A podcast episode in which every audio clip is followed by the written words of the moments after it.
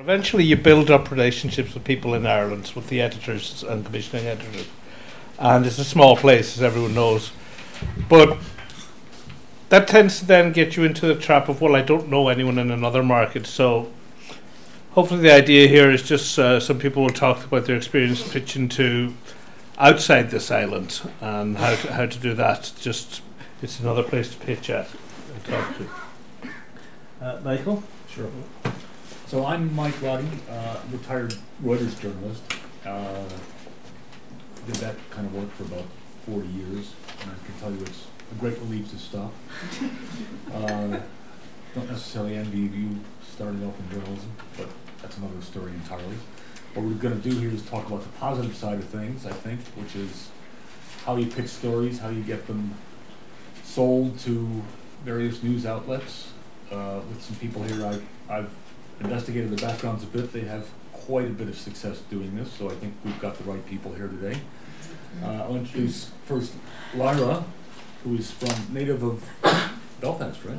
Yeah, very good. Uh, and Lyra, I, I got in touch with Lyra on Twitter, and she came back to me and she said sh I should say the following about her. So she's an editor of Mediagazer, a news site based in Silicon Valley, which broadly covers the digital content sector and media industry, and she also moonlights as a freelance writer. If you look up Lyra, Lyra's uh, profile, or if you look up on, on online, you'll find that she has an extensive uh, uh, CV of, of, of stories that she's placed everywhere. Uh, for example, BuzzFeed, The Atlantic, and Private Eye. But she can't open a bottle of water.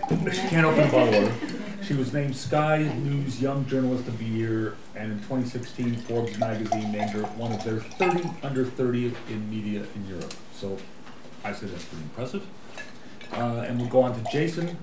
Uh, Jason, I, I assume you're uh, you're Dublin native, or are you? Or where are you, where are you from? I was born in Dublin and brought up in Belfast. Oh, right. So we have two, two, two of those people. Very good.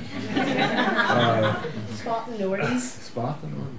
So Jason is a journalist based in Dublin. He writes for a number. Based in Paris. Oh, I bet. Well, that's right. Okay. based in Paris. Yeah. I, uh, I was told you were sort of part-time Paris, but No. you're, you're full-time Paris. Full-time. Lucky you. Yes. Uh, so he writes for a number of publications, including the Irish Times, Irish Examiner, uh, is Ireland correspondent for the Christian Science Monitor, and edits the online. No, this is a very old out of Oh, it's an out of date. Maybe you should say yourself then. I used to be the Ireland correspondent of the Christian Science Monitor, which you will know, I'm sure, but Yeah. most people in the room probably won't. Right. Um, it's a august American newspaper, much in decline these days, I'm afraid. Yeah. Um, I have contributed to Irish papers over the course of my career, the Examiner, the Times, and so on. Um, but I'm in the invidious position uh, of mostly having worked in the foreign press. At the moment, I'm writing for El Independiente in Spain, the New European in the UK, um, and I worked for a television program called Vox Pop on Arte um, in French television. Very nice. Okay. On peut parler français, alors. Oui. Okay. Yes. So, uh, let's kick off with Lyra. Uh, I, I will possibly ask some questions at the end of this, but otherwise, I think these people know their stuff, and they'll be telling you about. I guess the topic is it's called Reporters Without Borders, but the idea is really how do you how do you pitch stories to uh, news outlets where you can't just walk up to them and meet them in the pub, basically. Yep. Um, do you want me to go up there? Or? As you wish. It's up totally up to you. No, I was Can there. people hear well enough? Can you hear me all right from That's here? so well. No. No? Not back. There you The go. one Okay, from I'll- the All back. right, there you go.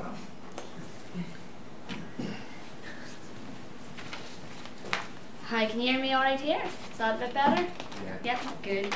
Thank you very much for having me down here today. I nearly didn't break uh, make it because the first bus broke down on the motorway coming from Belfast. But thankfully there was another one dispatched quickly after, so I just about got here with the skin of my teeth. Um, so I'm here to talk to you about pitching overseas titles. And but first, I want to talk to you about why you should be thinking about doing that. And specifically, I want to talk to you about why you should be thinking about pitching, trying to break in, break into the what we call the long form slash magazine market. So if you think of magazines like your New Yorker, your New York Times magazine, your Texas Monthly, all those kind of publications. And the first reason is one I think that you will all agree is a very good reason, which is that it pays more it pays a lot more. Um, for example, eh, there's a great publication in London called Mosaic Science. And Mosaic Science covers one long form story a week and it's of about 3,000 words length. And that, for that, you'll be paid £1,800 sterling mm. plus expenses. And they publish their stories on their Creative Commons, so a lot of the stories then get republished so I had one published then in the Atlantic as a result, which helped me sort of move further into the American market a bit. Um, and loads of other things come out of doing these kind of really long stories as well in these magazines.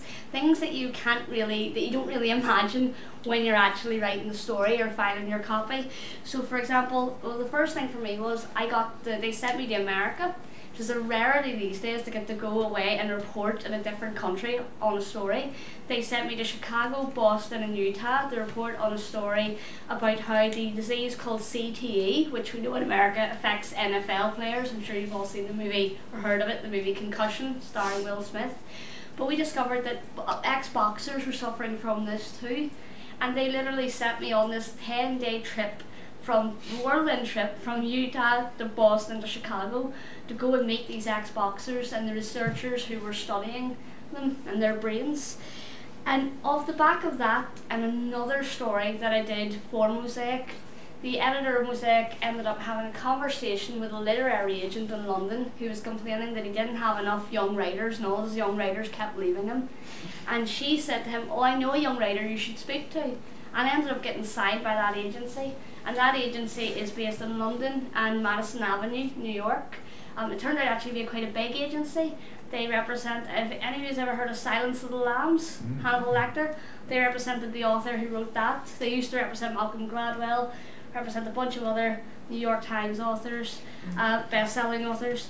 Like, listen, I'm from the mean rough streets of North Belfast this was a big opportunity for me and I don't think it would have happened otherwise because I don't come from money I don't come from a network where I could go live in London for six months and then turn into Guardian for little to no money. So this actually worked out really well for me. It was because of the exposure I got from these magazine articles.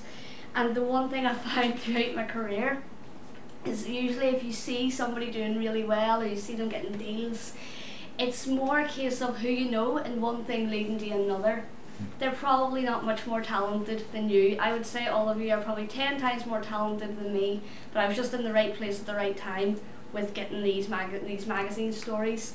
And that for me was the net benefit of pitching, well, was sort of overseas for me. Belfast and London would be technically another country for yourselves, but that had a huge impact for me.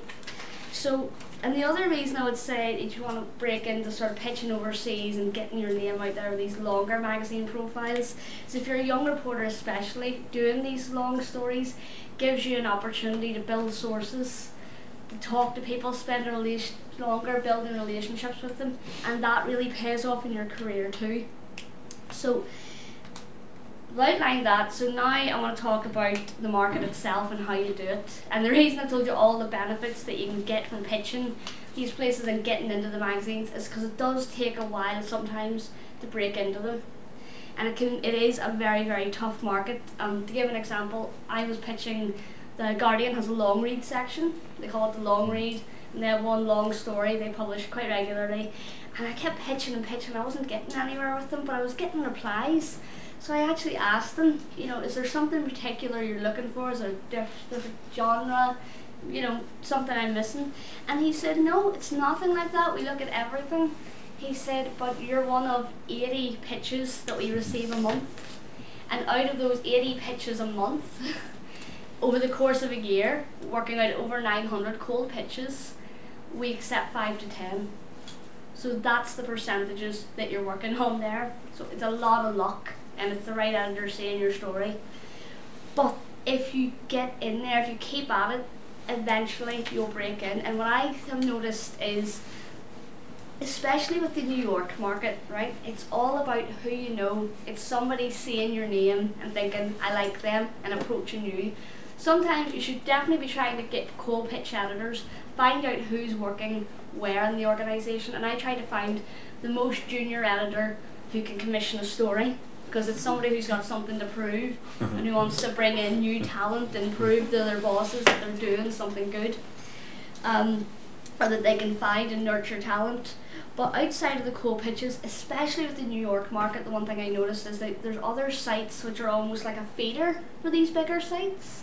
So places like the All, AWL, it's recently closed sadly, or Narrative.ly is another one.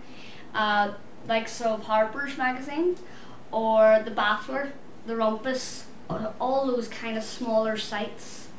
Because people in the New Yorker are reading them, and people in the New York Times magazine are reading them, and they're lower hanging fruit. They're still hard to get into, but they're not as hard as the New Yorker. And if you can get into them, as I said, and work your way up through those smaller sites, you've got a chance to climb into the bigger leagues, likes of the New York Times magazine, the New Yorker.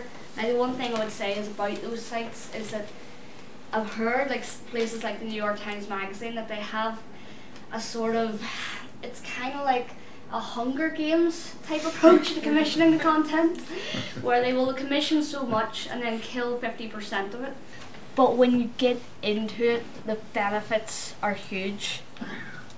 So one thing I did, there's a couple of things I did. Firstly, speak to freelancers who are working in that market and who are having regular conversations with these people. Because they'll tell you what editors to talk to. And, you know, we have this, this is a big problem with diversity in the newsrooms. It's because commissioning editors tend to take from within their circle of acquaintances. So somebody recommending another person, you know? And that is why so many newsrooms, unfortunately, are just white and you know we have very few non-white non-white writers in them but that is how it works. It's who you know. So get into those get to know who the freelancers working in these magazines overseas are whatever publication is you want to write for ask them who they're talking to. And the thing is everyone likes to be asked for advice and likes to feel like they can do something for somebody else you know? So and that was what I did when I started to look at certain magazines that I wanted to get into like the New Yorker. And you find out little tidbits that you didn't realize. Like for example the New Yorker's website has a much lower this is still great quality but the bar isn't as high as getting into the magazine. And they need to publish about I think they publish on like 10 to 15 pieces a day on the site. So they have a backlog they need to have a backlog of content com- coming in from freelancers so if you can get in there, you're guaranteed good work. What tends to happen is you start off with a, I would say a few lines, just a, a, what I would call almost like a, if you're describing a movie and you're trying to describe a movie to someone, that is how you would do your pitch. Hmm. Just brief enough to give them, you know, to make them like their lips and reply to you, but long enough to excite them from there, what you'll tend to find is you get to a point where you can send them one line, thinking of doing this story, etc., etc. Would you be interested? Yes, but initially, cra- show them that you can write with that little tidbit, that pa- one, that paragraph where you basically sell your movie plot, so to speak, or the plot of your story. The other thing I would be doing is if you listen, if you have the resources and there are scholarships available, try and get the conferences like the Online News Association I believe there's actually a UK chapter, which you could, and there might be one in Dublin as well. I need to check that. But I went to ONA in San Francisco, and I found it really useful. I was getting to talk to the investigations editor at the Washington Post. I was getting to talk to people from Wired magazine. You get them all in this one room, and as I said, it's who you know. And especially with Americans, they tend to sort of go on gut feeling whether they like somebody first 30 seconds and the Irish thing works in your favour there too.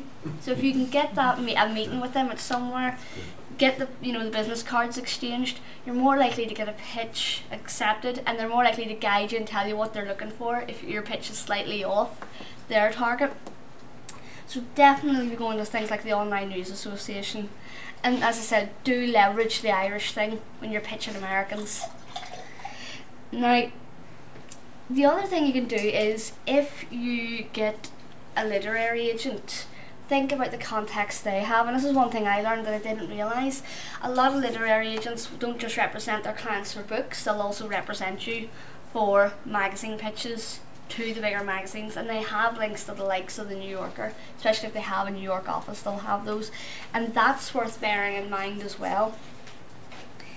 Um, do you know the quality of the pitch is important, but what I found, especially for New York and London, is what's even more important is the editor having a sense of who you are, and that's why I say if you can get a contact that you can get an inroad somehow, even if it's by identifying them with them on Twitter, identifying them on Twitter, and engaging with them, talking to them, liking their tweets, that actually helps.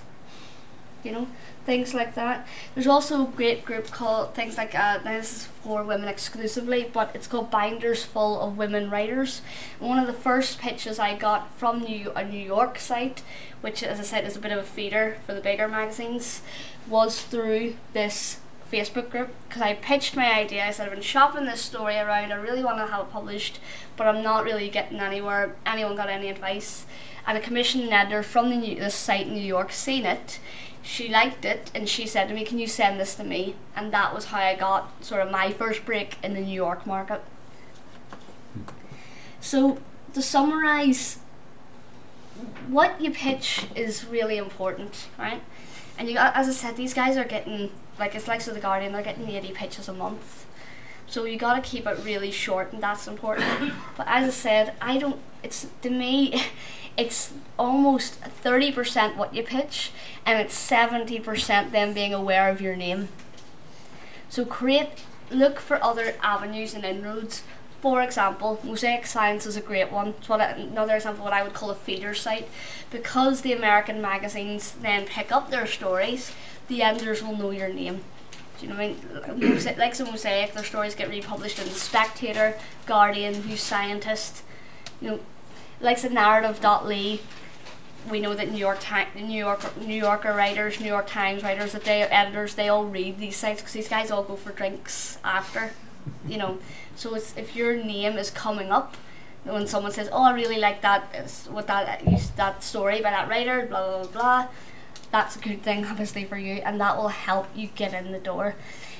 I really do think with this market that most of it is about cultivating the contact, even if it's just getting, uh, even just talking to people on Twitter. There was a lovely writer that I knew who helped me get my first pitch into Rolling Stone. And from that, we came really close. We didn't get the story through in the end, but we came very, very close because I had an editor who he'd introduced me to who liked the story. And we just missed out because they said basically we've got too much true crime in the next few issues, and this is true crime but they knew my name, and I just got in through talking to this guy on Twitter. Really liked his stories. We had a conversation, and I asked him, "How did you get into Rolling Stone, and how did you get into the New Yorker?" And through that, and then figured out, I've learned about the website, how the New Yorker site, the bar was lower. If you get into the website, you're more likely to get into the magazine because you had that relationship, and so on. So I think that about sums it up, and I'll obviously take any questions here. That's alright. Or is there any? I'll should take them here because you can maybe hear me a bit better. Any questions or? And by the way, I'm happy to. Um, anyone wants any contact details for like some mosaic science, narrative.ly or any of the magazines, I'm happy to provide those at the end if anyone wants to come to me. Maybe we could go to the questions after oh, uh, Jason's spoken. Sorry. And we, that might be easier because then we have a nice sense of what.